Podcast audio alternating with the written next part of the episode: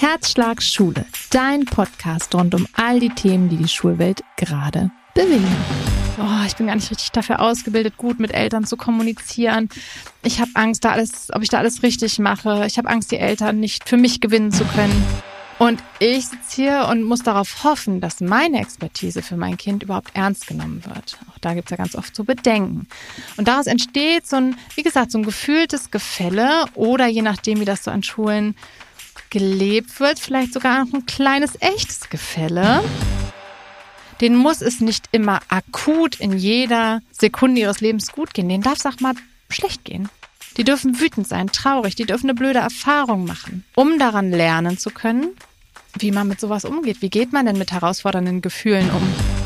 Aber es ist ganz wichtig zu verstehen, dass das mein Blick, meine Haltung, meine Meinung in Bezug auf die Lehrkraft ist und dass mein Kind aber eine ganz eigene Beziehung zu dieser Person aufbaut und auch eine ganz andere Meinung haben kann. Hi, ich bin Saskia Nichtzial, ich bin Grundschullehrkraft, das auch schon eine ganze Weile.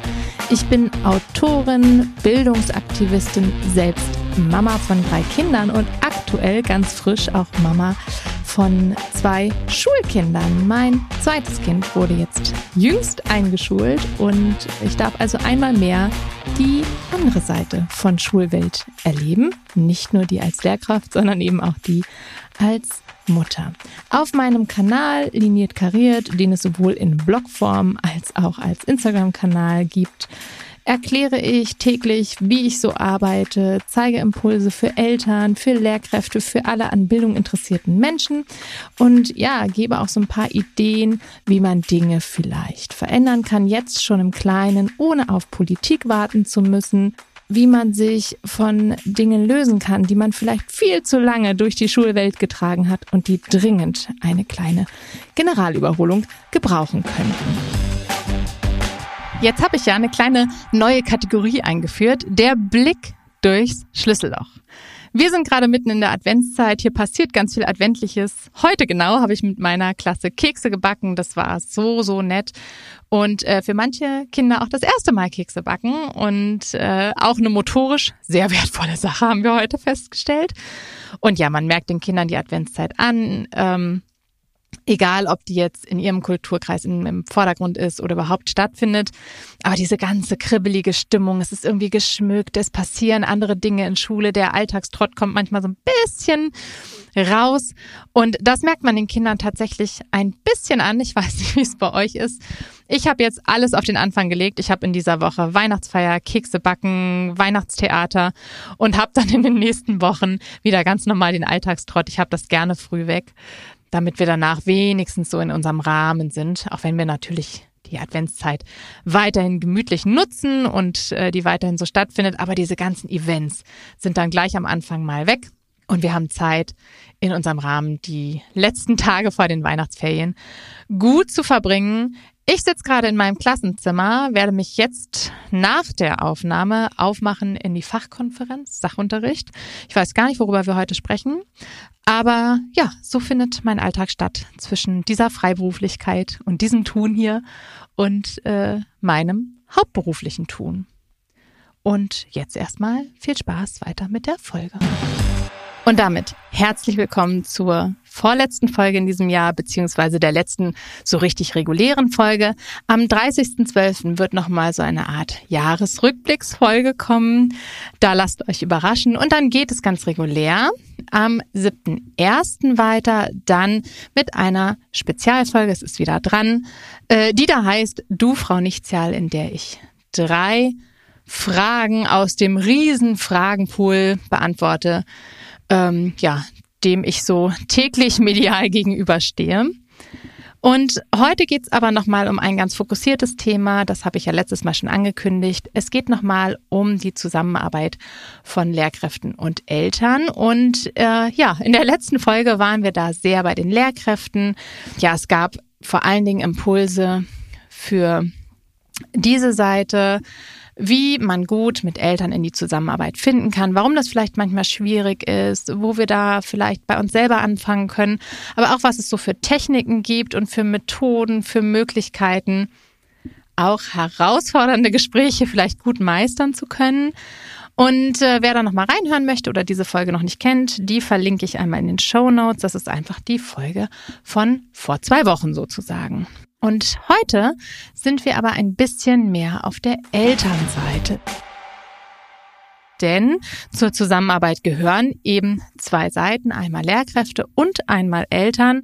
Auch wenn ich ganz oft merke, einmal natürlich in der konkreten Zusammenarbeit in meinem Beruf, aber auch in meiner Öffentlichkeitsarbeit, dass Eltern ganz oft das Gefühl haben, dass sie so diesem ganzen Schulding, diesem Schulsystem so ausgeliefert sind und auch so wenig Einfluss darauf haben, ob eine Zusammenarbeit mit der Lehrkraft gelingt oder nicht. Sie haben ganz oft das Gefühl, dass sie da eher ohnmächtig sind oder gar nicht, ja, gar nicht beteiligt so richtig, ne? So, ich kann gar nicht beeinflussen, wie diese Zusammenarbeit läuft. Und da kann ich einfach ganz klar sagen, doch, 50 Prozent dieser Zusammenarbeit liegt in unserer eigenen Hand als Eltern. Und die anderen 50 Prozent, also den Part, den haben wir nicht im Griff. Den haben wir natürlich auch nicht in unserem Einfluss. Ich kann nicht bestimmen, vorhersehen, vorhersagen, wie das Gegenüber auf, auf mich, meine Sätze, mein Verhalten, meine Bitten, wie auch immer reagiert. Das gilt aber in jeder zwischenmenschlichen Interaktion. Aber in jeder zwischenmenschlichen Interaktion dieser Art gilt eben auch, dass ich durchaus bis zu einem gewissen Punkt Möglichkeiten habe, auf diese Beziehung Einfluss zu nehmen, einfach weil ich ein Teil dieser Beziehung bin. Und traditionell sozusagen oder meistens fällt uns das Zusammenfinden mit Lehrkräften nicht unbedingt so leicht. Es ist ein Feld, das nicht nur bei Lehrkräften ähm, immer mit so einem kleinen Sorgenfältchen verbunden ist. Oh, ich bin gar nicht richtig dafür ausgebildet, gut mit Eltern zu kommunizieren. Ich habe Angst, da alles, ob ich da alles richtig mache. Ich habe Angst, die Eltern nicht für mich gewinnen zu können. Ja, diese Ängste gibt es ganz doll bei Lehrkräften. Und es ist schon ein erster Schritt übrigens, äh, das zu wissen. Zu wissen, dass auch Lehrkräfte ganz nervös in solche Gespräche gehen und da vielleicht auch nicht immer die entspannteste Version ihrer selbst sind. Ähm, das hilft manchmal, schon mit dieser Haltung reinzugehen. Da sitzt mir jetzt jemand gegenüber, der vielleicht auch ein bisschen aufgeregt ist, der vielleicht auch hofft, dass er in dem Gespräch alles gut rüberbringt, der vielleicht Sorge dafür hat, wie ich als Elternteil auf bestimmte Nachrichten reagiere. Und ich finde, sich das nochmal bewusst zu machen, dass da keine leere Berufshülle sitzt, sondern ein Mensch mit Ängsten und Sorgen und auch mit einem gewissen Anspruch an die eigene Arbeit, das ähm, hilft dem Zusammenfinden gleich schon ein bisschen. Und äh, ja, wie gesagt, wir Lehrkräfte gehen so rein, aber Eltern gehen natürlich auch nicht völlig lockerflockig in so Gespräche. Zumindest ist das die Erfahrung, die ich so mache, einmal selbst als Mutter, aber eben auch äh, in meiner Erfahrung im Beruf. Und was ist es denn eigentlich, was uns dieses Zusammenfinden so schwer macht? Ich finde wichtig, da einmal drauf zu gucken. Das sind manchmal ganz individuelle Gründe, aber es gibt so ein paar Dinge, die, glaube ich, ganz viele nachvollziehen können und es ist wichtig, da mal drauf zu gucken, denn das kann ein Ansatzpunkt dafür sein, diese Hürden, die da sind, auch zu überwinden. Und ein ganz großer Punkt ist ganz oft die eigene Schulbiografie. Viele Eltern haben ja, oder ich würde sagen, die meisten Eltern haben ja selbst einfach Schulerfahrung gemacht, waren dann wahrscheinlich eine ganze Weile aus Schule raus, wenn sie nicht zufällig irgendwie berufsmäßig in der Bildungswelt unterwegs sind und haben dann den ersten Berührungspunkt mit Schule, wenn ihr eigenes Kind eingeschult wird. Und wenn die eigene Schulbiografie vielleicht nicht die schönste war, wenn da noch ganz viele Erinnerungen sitzen an unfaire Lehrkräfte, an Ausgrenzungserfahrungen, an Fächer, die vielleicht nicht so viel Spaß gemacht haben, wie man sich das gewünscht hätte, an, an einfach Dinge, die herausfordernd waren und die vielleicht nicht immer gut begleitet wurden, dann geht man nicht mit dem optimistischsten Setting in die Zeit als Schulkind Eltern. Und es ist ganz wichtig, sich das mal bewusst zu machen und daran zu gehen. Was habe ich eigentlich für ein Bild von Lehrkräften? Was hat sich da bei mir aufgrund meiner eigenen Biografie für ein Bild geformt? Denke ich grundlegend positiv? Denke ich neutral? Oder habe ich vielleicht nicht nur aus meiner eigenen Schulbiografie, sondern auch vielleicht durch Spielplatzfunk, äh, durch so diese öffentliche Darstellung von Lehrkräften, vielleicht auch schon nicht das ganz unbefangenste Bild. Und es ist ganz wichtig, dass wir da mal so rangehen und fair bleiben. Das ist ein Bild, das sind manchmal Vorurteile, das ist Spielplatzfunk, also Dinge, die ich von anderen Eltern höre, die aber vielleicht gar nicht für mich und meine Meinung und mein Kind gelten müssen, was eine bestimmte Lehrkraft betrifft.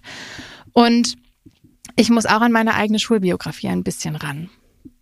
Und das gut bearbeiten und mich damit mal befassen um mich dann davon lösen zu können und eben der Lehrkraft gegenüber fair sein zu können.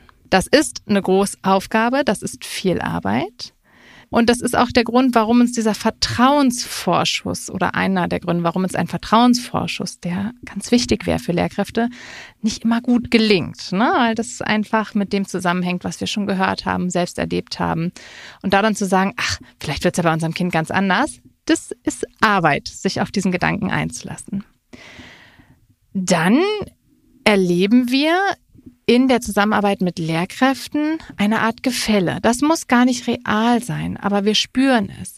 Da ist diese eine Person und die hat ganz schön viel, ja, ich möchte nicht sagen Macht, aber so ein bisschen dieses Gefühl schwingt da ja mit über den Leistungsweg und den Bildungsweg unseres Kindes. Wir wissen genau als Eltern, dass das da die Person ist, die mein Kind bewertet und beurteilt, die meinem Kind Noten gibt, die vielleicht eine Entscheidung, eine Entscheidung daran trägt, je nach Bundesland, wie der weitere Bildungsweg für mein Kind aussieht. Also zum Beispiel Beratungen für die weiterführenden Schulen oder in manchen Bundesländern ähm, geht es ja da auch noch sehr, sehr stark nach Noten, Bayern zum Beispiel.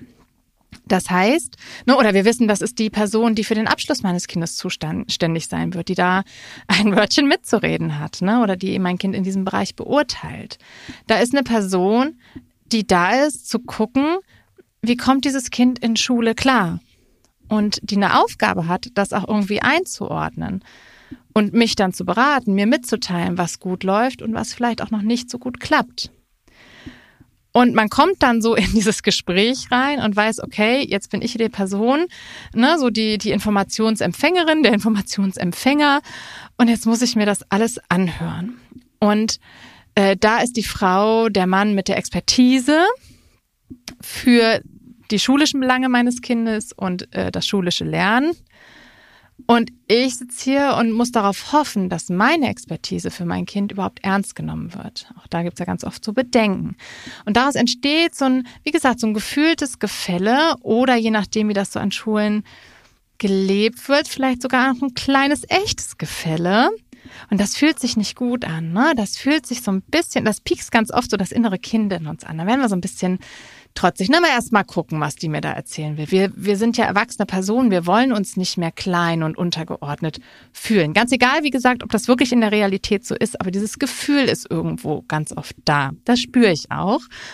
Und ähm, sich da auch klar zu machen, das ist wieder ganz toll harte Arbeit, dass die Person auf der anderen Seite nicht wirklich die Intention hat, ich bin jetzt hier oben und ich habe das Herrschaftssagen über dieses Kind, sondern dass da eigentlich auch Personen sind, die ganz dankbar für eine Zusammenarbeit auf Augenhöhe sind oder wären und äh, vielleicht gar nicht unbedingt so optimal ausgebildet werden, um das auch ja gestalten zu können.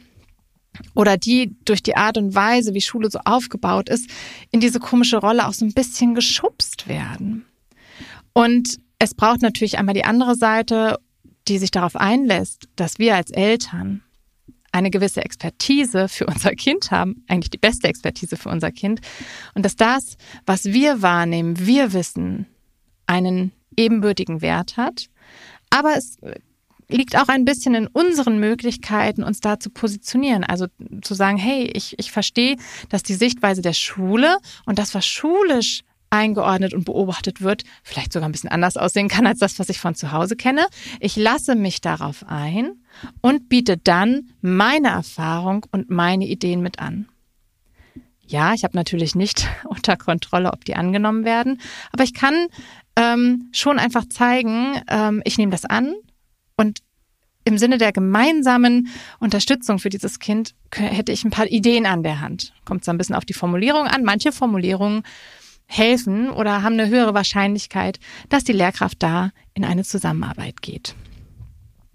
Was dieses ganze Zusammenfinden heute noch mal viel schwieriger macht als früher, ist die Kluft, die sich so zwischen Schule und dieser ganzen veränderten familiären Erziehung und Begleitungskultur aufgetan hat. Das war früher, wie soll ich sagen, ein bisschen einfacher in Anführungsstrichen, weil es einfach so eine Art Erziehungskonsens gab. Das habe ich ja schon mal gesagt, dass einfach früher diese hierarchischen Strukturen, ihr die, die kleinen jungen Kinder habt gefälligst zu tun, was Erwachsene sagen und da gibt's wenig Augenhöhe und da gibt's wenig Mitspracherecht und es gab ja auch wirklich, ähm, ich sag mal, äh, Methoden aus der schwarzen Pädagogik, die sowohl ähm, eben in der Schule sowie auch in, in Familien ähm, Konsens waren, gesellschaftlicher Konsens einfach. Und jetzt tut sich da diese Kluft auf, ne, zwischen einer Gesellschaft, die sich ausdifferenziert, zwischen ganz viel Schnelllebigkeit, ganz viel Veränderung, ganz viel Individualität und die Schule, die da sehr, sehr hinterherhinkt.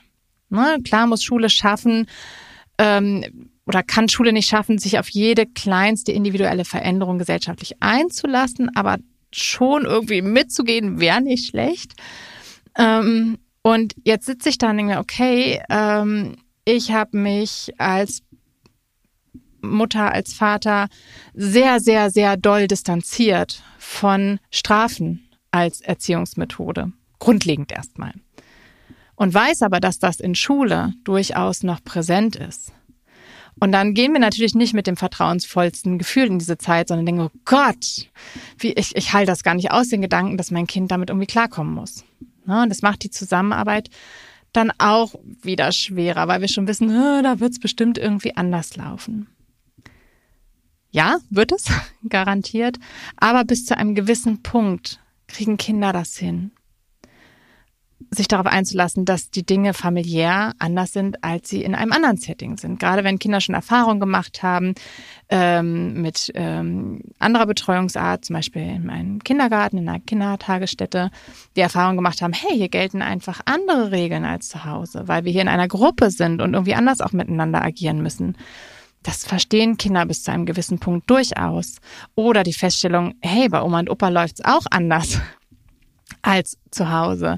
Wenn ich bei Freunden zu Besuch sind, läuft das da auch anders als zu Hause. Gelten andere Regeln, Vereinbarungen und die auch manchmal aus gutem Grund oder sehr oft aus gutem Grund. Oder ich habe die Erfahrung gemacht, hm, im Training ist der Ton manchmal vielleicht auch anders als zu Hause, weil wenn wir so im, im, im Spiel sind, äh, oft keine Zeit ist für lange Erklärungen, sondern nur so zwei, drei vielleicht scharf klingende Wörter. Wenn Kinder diese Erfahrung schon gemacht haben, übrigens ein guter Impuls Richtung Schulvorbereitung, dann haben sie schon ein ganz gutes Setting, sich durchaus darauf einstellen zu können, dass in Schule andere Vereinbarungen gelten müssen oder andere Wege gelten als zu Hause, einfach weil das Setting auch völlig anders ist. Klar, es muss natürlich einen gewissen Rahmen halten. Ähm, das wäre schon gut für eine positive Schulerfahrung. Aber sich darauf einzulassen, dass in Schule ein bisschen was anders läuft, das ist erstmal wichtig. Wir kommen später noch dazu, was man machen kann, wenn man sagt, was man machen kann, wenn man jetzt sagt, okay, das ist so weit weg von dem, was ich erzieherisch mit mir vereinbaren kann, da brauche ich ein Gespräch, um das irgendwie besser einordnen zu können. Ein äh, weiterer Punkt, der das Zusammenfinden nicht ganz so leicht macht, ist natürlich dieses immense Verantwortungsgefühl, dass, dass wir als Eltern vor allen Dingen in dieser Generation gegenüber dem eigenen Kind haben. Ne, wir, wir wissen einfach oder wir haben sehr arg das Gefühl, wir sind die Personen, die verantwortlich sind, dass es diesem Kind gut geht, dass dieses Kind, das wir da in die Welt gebracht haben, ähm, einen möglichst guten Weg gehen kann. Und das ist ja auch ganz, ganz wichtig. Wir verrennen uns aber aufgrund des Drucks. Ich finde, dass der Druck auf Eltern momentan immens ist unglaublich hoch. Du kannst es ja nur noch falsch machen. Ähm, dass das dann schnell dazu, sowas führt dann schnell dazu, dass das dann so so ver, verbissen wird. Ne? Also dass wir dann sagen, so ich, ich möchte, dass meinem Kind immer gut geht und ich möchte dafür sagen, dass er alle Chancen hat und ich will will nicht in Gefahr laufen, irgendwie einen falschen Schritt zu tun, der vielleicht irgendwann in der Zukunft dazu führen könnte, dass irgendeine Chance gefehlt hat, die das Kind jetzt dringend bräuchte. Da steckt ganz, ganz viel Angst und, und Versagensangst und Unsicherheit und eben überbordende Verantwortung und Druck drin. Und in dem Moment, wo wir in dieser Verbissenheit sind, und ich nehme mich da gar nicht raus, ich brauchte tatsächlich am Ende äh, die Therapeutin meines Sohnes, die ähm, mich da an die Hand genommen hat und gesagt hat, ähm, ihr Kind darf auch mal Kurven nehmen. Es muss nicht immer einen geraden Weg laufen. Und wir haben auch keine, und wir haben auch keine Garantie, dass der gerade Weg letztendlich der ist mit den meisten Chancen. Wir lernen ja immer nur im Nachhinein. Wir können jetzt situativ agieren und nach bestem Gewissen handeln und das tun, von dem wir glauben, dass es das Beste für unser Kind ist. Aber wir haben keine Garantie. Das macht's ja gerade so fies an manchen Stellen und so anstrengend und so, ja, wackelig manchmal. Ähm, aber wir haben diese Garantie nicht. Und was wir aber wirklich wissen, ist, dass Kinder durchaus mal Herausforderungen, kindgerechte Herausforderungen natürlich, meistern dürfen und müssen. Den muss es nicht immer akut in jeder Sekunde ihres Lebens gut gehen. Den darf es auch mal schlecht gehen. Die dürfen wütend sein, traurig, die dürfen eine blöde Erfahrung machen, um daran lernen zu können, wie man mit sowas umgeht. Wie geht man denn mit herausfordernden Gefühlen um? Wie geht man damit um, wenn man in einem Konflikt steckt. Wie kriegt man das denn hin? Wie geht man damit um, wenn jemand nicht so fair sich verhält, wie man sich das selber eigentlich wünscht oder wie der eigene Anspruch wäre? Und das braucht kindgerechte Erfahrung. Auch da wieder, wenn das natürlich ein gewisses Level überschreitet, dann ist wieder ähm, ja unsere Aktion und Interaktion gefragt. Dann gilt es natürlich, da in den Austausch zu gehen mit Lehrkräften. Aber grundlegend ähm, ist es gut, mal zu gucken, ist dieses total verständliche Verantwortungsgefühl gegenüber meinem Kind. Manchmal auch der Motor dafür, dass ich vielleicht zu viel aus dem Weg räumen möchte oder sehr, sehr schnell reagiere oder das Gefühl habe, ich möchte am liebsten der Lehrkraft einen, einen, eine Bedienungsanleitung für mein Kind mitgeben, damit ich ganz sicher sein kann, bitte machen Sie alles so und so, damit mein Kind genauso begleitet wird wie zu Hause und ich für mich zu Hause in Ruhe ähm, oder wo auch immer ich mich dann befinde, äh, in Ruhe den Tag verbringen kann. Ähm, ne, damit ich einfach weiß, das ist da das läuft da so, äh, wie es hier zu Hause auch läuft oder wie ich das gerne möchte. Und das ist dieses Loslassen, hey, mein Kind darf anderen Menschen begegnen und die dürfen die Dinge anders machen. Wie gesagt, solange eine gewisse Ebene gewahrt wird, das ist völlig klar. Ähm, aber das darf mein Kind. Und da muss auch nicht immer alles super gut sein. Und es kann auch mal einen totalen Mistschultag geben. Es kann Streit geben. Und es kann mal einen Misserfolg geben. Kann sogar mehrere Misserfolge geben kann nicht das von vornherein glatt bügeln. Und ich muss ein bisschen loslassen und meinem Kind zutrauen, dass ich da bin, wenn es dann soweit ist und Tränen trockne, Stärke, vielleicht auch eine andere Hilfe anbiete. Aber ich muss mich ein bisschen in Loslassen üben, insofern, als dass ich meinem Kind zugestehe, die ganze Palette, wie gesagt, kindgerechte Palette an Erfahrungen machen zu dürfen, die da so ähm, auf ein Kind schulisch vor, also, äh, zukommen kann. Und ähm, das ist so das Setting, mit dem wir idealerweise da hineingehen. Auch wenn natürlich uns das anpiekst als Eltern, wenn meinem Kind was Doofes passiert. Das geht mir als Mama ganz genauso. Und dann geht es darum, herauszufinden, ist das jetzt einfach nur eine anstrengende Situation? Braucht es dabei Hilfe oder löst es die für sich? Ähm, ist das eine Situation, die gut gelöst werden kann, die Zeit braucht, die eine gute Lernerfahrung ist? Oder verhärtet sich da wirklich etwas, worunter mein Kind langfristig leidet? Dann braucht es natürlich meine ähm, Unterstützung und dann braucht es auch Austausch. Ja, warum ist es nämlich so wichtig, dass wir jetzt zusammenfinden, obwohl es doch so, so schwierig scheint? Es ist ganz wichtig, dass wir verstehen, dass es ob wir wollen oder nicht, ob wir in die Beziehung gehen oder nicht, eine, ein, ein lernendes Dreieck gibt, so nennt Jesper Juhl das. Das lernende Dreieck setzt sich zusammen aus dem Kind, den Eltern und der Bildungsperson, einer Lehrkraft zum Beispiel. Und dieses Dreieck besteht. Und er sagt, Kinder sind dann natürlich optimal getragen. Das wissen wir selber alle. Das ist jetzt gar nicht so ein abwegiger Gedanke. Das funktioniert alles dann am besten, wenn dieses Dreieck das Kind stützt. Also wenn jede Konstellation, jede Verbindung in diesem Dreieck in einer guten Zusammenarbeit ist. Eltern und Lehrkräfte, die Lehrkraft mit dem Kind und die Eltern mit dem Kind. Eltern mit dem Kind, wenn das gut läuft, super. Lehrkraft mit dem Kind, auch schon gut. Ganz viel ist sowieso schon gewonnen, wenn da eine, also für ein Kind ist es schon das Allerwichtigste, dass überhaupt eine dieser Verbindungen, ähm, die, ihn, die das Kind direkt betreffen, gut läuft. Aber natürlich ist es das Optimalste, wenn Lehrkräfte und Kinder da zusammenfinden. Wir haben Einfluss darauf, wie unsere Beziehung zum Kind ist und wir dürfen nie vergessen, dass wir die sicheren Hafen für unsere Kinder sind. Ganz egal, ob eine Zusammenarbeit mit einer Lehrkraft jetzt klappt. Zu Hause kann der Schonraum sein. Und dann ist aber auch ganz wichtig, dass wir nicht nur diese Beziehung zwischen uns und der Lehrkraft sehen, die direkte Interaktion, sondern auch die Verbindung von der Lehrkraft zum Kind. Denn ich mag mehr manchmal meine Meinung haben über bestimmte Lehrkräfte. Und ich kann Sympathie empfinden oder eben auch nicht. Auch das gibt's und liegt nicht immer in unserer Hand. Ne? Das sind ja manchmal ganz bestimmte Dynamiken, ob wir eine Person sympathisch finden oder nicht. Ich kann mich gut mit den Methoden oder mit dem Konzept der Lehrkraft anfreunden. Oder vielleicht auch nicht, aus welchen Gründen auch immer. Aber es ist ganz wichtig zu verstehen, dass das mein Blick, meine Haltung, meine Meinung in Bezug auf die Lehrkraft ist und dass mein Kind aber eine ganz eigene Beziehung zu dieser Person aufbaut und auch eine ganz andere Meinung haben kann. Vielleicht auch die gleiche, aber es hat eben auch das Anrecht darauf, sich sein, ja, sein, sein eigenes Bild zu machen und seine eigene Beziehung da aufzubauen und Grundlegend ist meine Aufgabe als Elternteil, das erstmal zu respektieren. Und ich habe da mal ein ganz gutes ähm, Beispiel für. Äh, die Tochter einer Freundin ist äh, im Autismus-Spektrum und die Mutter dementsprechend, ähm, ja, oder sie war dementsprechend ein bisschen sorgenvoller vielleicht im Hinblick auf Schule. Und dann war eben so der erste Elternabend. Und wir haben uns hinterher kurz ausgetauscht. Und sie meinte, ach, ich weiß auch nicht, die Lehrkraft, ich weiß, ich glaube, wir liegen nicht so auf einer Wellenlänge.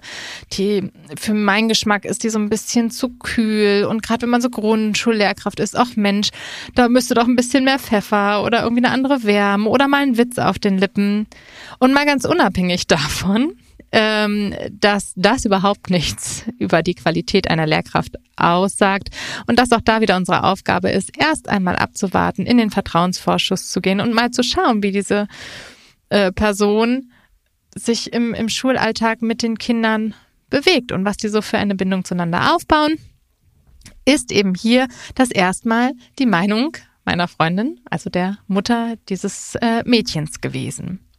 Und ich habe dann gefragt, und äh, wie findet das Mädchen eben die Lehrkraft? Hast du, hast du da schon einen Eindruck?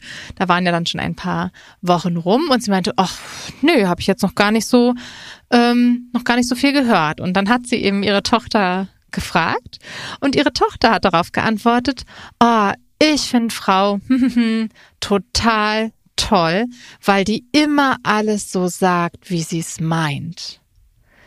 Ja, und das war ein super Beispiel dafür, dass diese Lehrkraft, auch wenn jetzt die Mutter nicht direkt auf einer Wellenlänge lag oder nicht direkt dachte, ach, ja, sympathisch, das passt aber gut, ähm, die Tochter unglaublich gut mit der Lehrkraft zusammengepasst hat, weil die sich einfach gut getan haben in dem, was sie so an Charakter mitgebracht haben.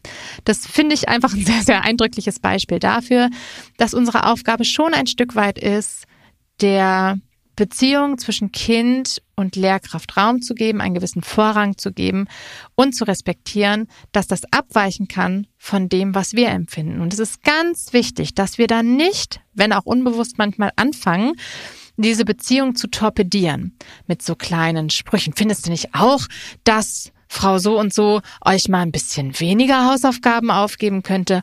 Oder, ach, hast du dein Sportbeutel schon wieder nicht mitgebracht? Ähm, da sollte doch Herr so und so eigentlich dran erinnern, dass der das immer vergisst passiert einem schnell, rutscht einem schnell raus, ist selten böse Absicht, aber sorgt dafür, dass das Kind so ein bisschen in so eine emotionale Zwickmühle gerät, weil es ja beide Seiten in der Regel mag. Gerade junge Kinder, ne? ich rede also gerade die, sind so ganz, ganz arg auf uns Lehrkräfte geprägt. Für die sind wir wirklich die Leuchttürme, diese so durch diese stürmischen ähm, Schulwochen und Monate begleiten. Und da ist es ganz schwierig für die, wenn dann diese wichtige Person immer so komisch torpediert wird von der Seite. Ähm, also auch ein Teil der Zusammenarbeit oder ein Aspekt davon, in Zusammenarbeit zu kommen, ist so einen Schritt zurückzugehen und zu überlegen, an welcher Stelle ist jetzt meine Meinung, mein Agieren, mein, hm, wie soll ich sagen, mein Einklinken gefragt und wichtig? Und an welcher Stelle schaffe ich es zu sagen, ich vertraue erstmal, ich warte ab oder ich gebe der Meinung meiner Tochter, wie bei dem äh, beschriebenen Beispiel, erstmal Vorrang. Weil ich die entsprechende Ja-Aber-Frage förmlich riechen kann, beziehungsweise auch oft genug wirklich mit dir konfrontiert bin. Ja, aber äh, wenn mein Kind da ein Problem hat, dann kann ich doch nicht immer äh, dazu schweigen und mich da raushalten. Das ist auch überhaupt nicht ähm, die pauschale Empfehlung. Es geht mehr darum, zu, also wirklich gut zu reflektieren. Wann werde ich gebraucht? Wann ist es wichtig, dazwischen zu gehen, einzuschreiten, sich einzuklinken? Und wann vielleicht auch nicht? Und wann kann ich meinem Kind zugestehen, bestimmte Konflikte selbst zu schaffen oder auch eine blöde Situation mit der Lehrkraft, die auch mal passiert. Ich streite mich auch mal mit Kindern. Wo kann ich sagen, okay, das ist jetzt mal so gewesen. Ich kann natürlich ein offenes Ohr haben, falls mein Kind darüber sprechen möchte, aber ich schaue, ob jetzt wichtig ist, ob jetzt wichtig ist, dass ich mit eingreife, ob ich jetzt da auf dem Plan erscheinen muss oder eben nicht. Kann ich ein bisschen Vertrauen zusammenkratzen und sagen, mein Kind kriegt es hin die haben ja auch ihre Beziehung, die schaffen das. Und dann an entsprechender Stelle schon zu entscheiden, okay, jetzt hat sich hier wirklich etwas verhärtet, jetzt hat mein Kind wirklich ein größeres Problem und jetzt braucht es mich. Das kann man übrigens mit dem Kind auch besprechen und fragen. Soll ich mit Frau so und so sprechen? Würde es dir helfen, wenn wir das Frau so und so mal zusammen schreiben? Wollen wir da zusammen mit ihr drüber sprechen oder wie auch immer? Und ähm, wenn dann das Kind sagt, nee, das möchte ich nicht, dann vielleicht wieder erstmal einen Moment Zeit geben, das auch respektieren. Und wenn man merkt, doch jetzt, also ich hatte auch schon mal mit einem meiner Kinder eine Situation, äh, wo mein Kind sehr langfristig nicht wollte, dass ich eingreife, sich dann aber wirklich Dinge entwickelt haben, wo ich eingreifen musste. Aber auch das konnte ich dann ganz klar kommunizieren mit meinem Kind ne? und konnte ganz klar sagen, pass auf, an der Stelle ist es jetzt wirklich wichtig, dass, ähm, damals war es noch der Kindergarten, dass deine Erzieherinnen und Erzieher Bescheid wissen. Dann können, sie nämlich unterstützen, wenn es zu solch einer Situation nochmal kommt. Und das war dann aber auch in Ordnung. Ne? Das kann man gut besprechen. Und da war aber auch wieder dieses, okay, ich traue dir erstmal zu, das allein zu klären. Ähm, ich respektiere erstmal, dass du nicht möchtest, dass ich eingreife.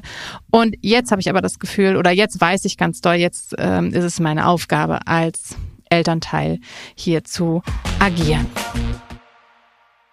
Was ist jetzt zum Beispiel, das werde ich dann da auch oft gefragt, wenn mein Kind gar nicht klarkommt mit einer Lehrkraft? Was soll ich denn dann machen? Unter einer Lehrkraft leidet zum Beispiel. Ähm, erstmal vorweg, die meisten Lehrkräfte, die ich kenne, nein, wirklich auch die meisten Lehrkräfte, ich glaube, das kann man wirklich pauschal so sagen, ähm, haben ein großes Interesse daran, Kinder gut zu begleiten. Die wollen das schaffen. Und ich habe ich persönlich habe so gut wie noch nie Lehrkräfte kennengelernt, vielleicht in meiner eigenen Schulzeit so ein, zwei. Und ja, die ein, zwei Personen, die sich doch vielleicht hätten einen anderen Beruf aussuchen sollen, die es immer gibt, habe ich vielleicht auch schon mal mitbekommen. Und ich möchte auch nicht absprechen, dass es diese Lehrkräfte und diesen Leidensdruck gibt. Absolut nicht. Und dann ist eben wichtig, ich kann auch die Person vielleicht nicht beeinflussen. Ich kann nicht dafür sorgen, dass die anders mit meinem Kind umgeht. Und dann würde ich, dann ist das Wichtigste, dem Kind zu signalisieren, ich nehme deine Not ernst, ich reagiere, ich gehe dahin. Ich weiß nicht, ob ich Erfolg habe, aber ich stehe für dich ein. Das ist ein wichtiges Signal für das Kind. Ne, ich habe mich anvertraut und meine Eltern sind bei mir, halten zu mir und stehen für mich ein. Und wenn sich an dem Verhalten eben nichts ändert, da muss man eh gucken, ne, ob, äh, wenn, wenn sich da Sachen richtig festfahren, ob man größere Schritte aufhört, wie Klassenwechsel oder so weiter. Ähm, oder ob man eben sagt, okay, ähm, wir haben jetzt hier noch dieses halbe Jahr, jetzt geht es darum, dass ich mein Kind stärke ne? und ähm, gucke, dass mein Kind ähm, irgendwie trotzdem gut differenzieren kann. Das ist jetzt eine Person, die sich eben nicht super fair verhält. Aber meine Eltern halten zu mir und ich habe trotzdem noch andere Lehrkräfte, äh, an die ich mich wenden kann. Ich habe einen Freundeskreis, der mich stützt. Ne, dann muss man eben so ein bisschen individuell schauen, was ist da jetzt Sache. Aber die meisten Lehrkräfte, die aller, aller, allermeisten Lehrkräfte kriegt man mit einer guten Zusammenarbeit wirklich auf die Seite des Kindes. Die sind auch immer eigentlich auf der Seite des Kindes. Das wird nur kommt manchmal nur in den Situationen vielleicht nicht optimal raus oder wird überlagert durch Dinge ähm, in unserem sehr herausfordernden Schulalltag, die wir dann gar nicht wissen als Eltern. So, und wie kann ich es jetzt schaffen, in die Zusammenarbeit zu gehen? Das Wertvollste ist sicherlich ein aktiver Beziehungsaufbau. Wir, äh, wir Eltern sind gerne passiv, äh, wenn es darum geht, weil wir so gewöhnt sind, okay, die Schule meldet sich ja, wenn was ist. Oder ich krieg die Einladung für den Elternsprechtag. Ich krieg die Einladung zu einem Gesprächstermin. Ich krieg die Einladung zu einem Elternabend und dann gehe ich dahin, wenn ich gebeten werde. Oder ich werde schon hören, wenn was ist. Und ähm, gerade wenn man sagt, oh, mir fehlt dieser Vertrauensaufbau so schwer, dann darf man durchaus in einen aktiven Beziehungsaufbau gehen. Das muss gar nichts Großes sein. Wenn man jetzt an Grundschule denkt, vielleicht so an die Einschulung, einmal bei diesem ersten Info-Elternabend einen Schritt auf die Lehrkraft zugehen. Hallo, wir sind die Eltern von, ich bin die Mutter, ich bin der Vater von, ach, unser Kind freut sich schon richtig auf die Schule. Aber ich muss sagen, ich bin echt ein bisschen aufgeregt, das ist mein erstes Kind. Ähm, und meist kommt dann, gerade wenn man so eigene Gefühle offenbart, kann ich sowieso immer als Technik mitgeben für Eltern. Wenn euch was auf der Seele brennt, ihr Angst davor habt, ausgelacht zu werden, ihr Angst davor habt, was die Lehrkraft vielleicht sagen könnte, stellt genau diese Angst in die Mitte des Raumes. Sagt, ich würde so gern mit Ihnen über was sprechen, aber ich habe einfach Angst, dafür ausgelacht zu werden. Ich habe diese Erfahrung nämlich schon mal gemacht. Oder ich möchte was mit Ihnen besprechen und ich bin mir aber so unsicher, wie Sie wohl darauf reagieren werden. Ich mache mir da ein bisschen Sorgen. In der Regel, wenn wir sowas machen, sorgt das im Gegenüber für ein, was? Nein, nein, ach, erzählen Sie doch erstmal. Nee, ach, müssen Sie gar nicht, Mensch. Dann, wir werden bestimmt gut drüber reden können.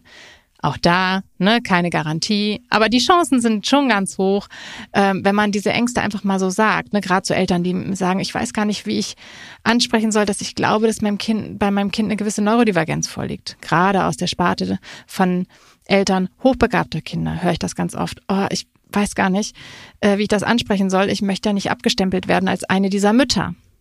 Und dann ist mein Tipp, es ist wichtig, dass das auf den Tisch kommt.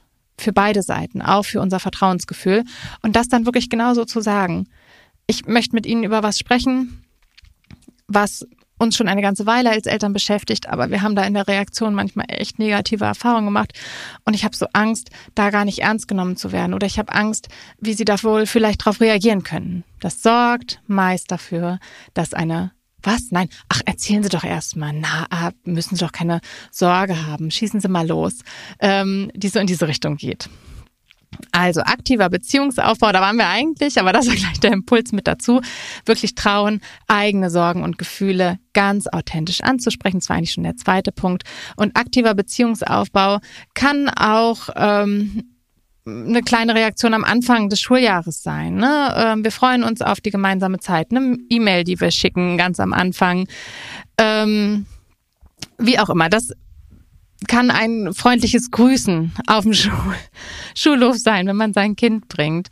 Ähm, das ist vielleicht, wenn man auch schon ein bisschen Erfahrung als Schulkind Eltern hat, in den höheren Klassen vielleicht nicht mehr ganz so wichtig, dass man da so, ne, so die ersten Schritte macht. Aber gerade so, wenn man so anfängt, Schulkind Eltern zu sein, kann das manchmal ein wertvoller Tipp sein, einfach selbst in diesen aktiven Aufbau zu gehen. Ne? Einfach mal so nach drei Wochen Schule schreiben, oh, äh, Frau so und so, Herr so und so, ich wollte Ihnen einmal ganz kurz zurückmelden, ähm, dass unser Kind total gern zu Ihnen kommt. Danke für die ersten drei Wochen. Punkt. Danke sagen ist ein ganz wichtiger Punkt. Das rate ich beiden Seiten. Ganz viel davon rate ich im Grunde genommen immer beiden Seiten. Aber wenn das Kind was Tolles erzählt aus der Schule, von irgendwas, was ihm Spaß gemacht hat, ich weiß, es gibt genügend Kinder, die nicht allzu viel erzählen aus Schule, aber man kann ja auch mal ganz bewusst so fragen. Also gab es heute etwas, das dir besonders viel Spaß gemacht hat? Ne? Kann man ja auch mal so erfragen. Die Wahrscheinlichkeit ist äh, höher, dass da was anderes rumkommt als gut, wenn es äh, um die Frage geht, wie war es denn heute? Und ähm, Oder wie gesagt, das Kind erzählt vielleicht von sich aus, von einem schönen Ausflug, von einer schönen Aktion, von irgendetwas oder sagt, ach, ich finde es einfach so schön in der Klasse. Kann ja durchaus sein. Wenn ihr das Glück habt, dass euer Kind solche tollen Sätze sagt, dann traut euch ruhig, über diesen oh, hoffentlich nervig nicht Gedanken rüberzugehen und das einfach so zurückzumelden. Ihr glaubt nicht, was das für ein Band knüpft, was das mit Lehrkräften macht, wie gut das Lehrkräften tut. Ich kann das wirklich nur mal sagen, man wächst direkt ein paar Zentimeterchen und fühlt sich damit direkt, ach, ich weiß nicht, das kann einem den ganzen Tag versüßen und äh, schafft ein tolles Fundament auch für Gespräche, die vielleicht mal herausfordernder in der Zukunft sein könnten. Und äh, da gleich dieser Gedanke, dieser Ich will ja nicht nerven Gedanke, wenn wir eben wegen vielen Unsicherheiten sehr, sehr oft interagieren, dann ist das natürlich immer ein kleiner Moment, der die Aufmerksamkeit und die Arbeitszeit der Lehrkraft braucht. Natürlich müssen wir auch nicht jeden zweiten Tag irgendwas schicken, ähm, aber dieses Ich will ja nicht nerven. Wie bei allem gilt, durchaus auf eigen, durchaus auf das eigene Bauchgefühl und auch so diesen eigenen Verstand hören. Klar wird es irgendwann anstrengend, wenn wir alle zwei Tage mit etwas kommen, nachfragen, schreiben, äh, rückmelden mal 30, mal 40, mal 50, mal 60, mal 120, je nachdem, wie viele SchülerInnen man hat, wird das natürlich ganz schön herausfordernd. Aber mal an irgendeiner Stelle ein kleines Danke schicken, reicht ja dann für die nächsten zwei, drei Monate. Ähm, mal auf einen Newsletter, der vielleicht mal kommt oder so ein kleiner Einblick, der kommt, sagen, ach danke, das ist ja total spannend mal zu sehen. Reicht. Ne? Ähm, wenn wirklich ein akutes Problem zu Hause ist, nicht auch wieder nicht allzu lange warten. Wenn ich wirklich schon das Gefühl habe, nee, da muss ich mit der Lehrkraft drüber reden. Ich merke auch, dass mich das total stresst.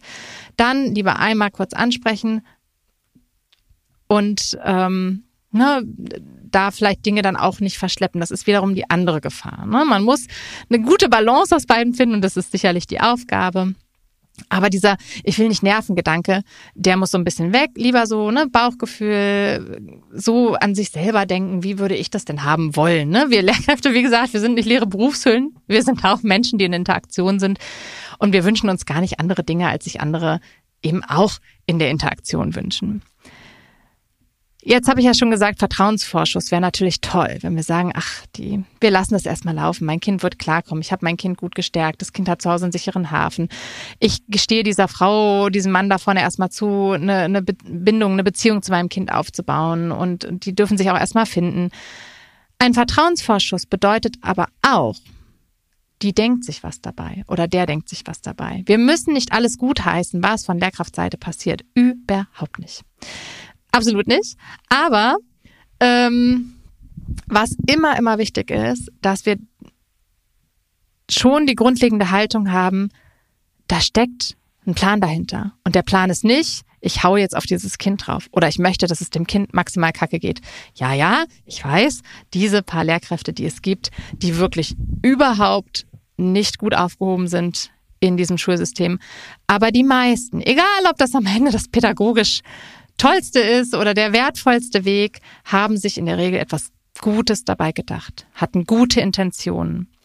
Das wünschen wir uns als Eltern auch, dass uns quasi unterstellt wird im Positiven, dass wir grundlegend mit guten Intentionen handeln, auch wenn wir nicht immer alles richtig machen. Und genau das brauchen Lehrkräfte auch. Ne? Das, das nicht einfach, also das weiß man doch, dass man so nicht und das kann man ja überall auf Insta lesen, dass man das so nicht macht.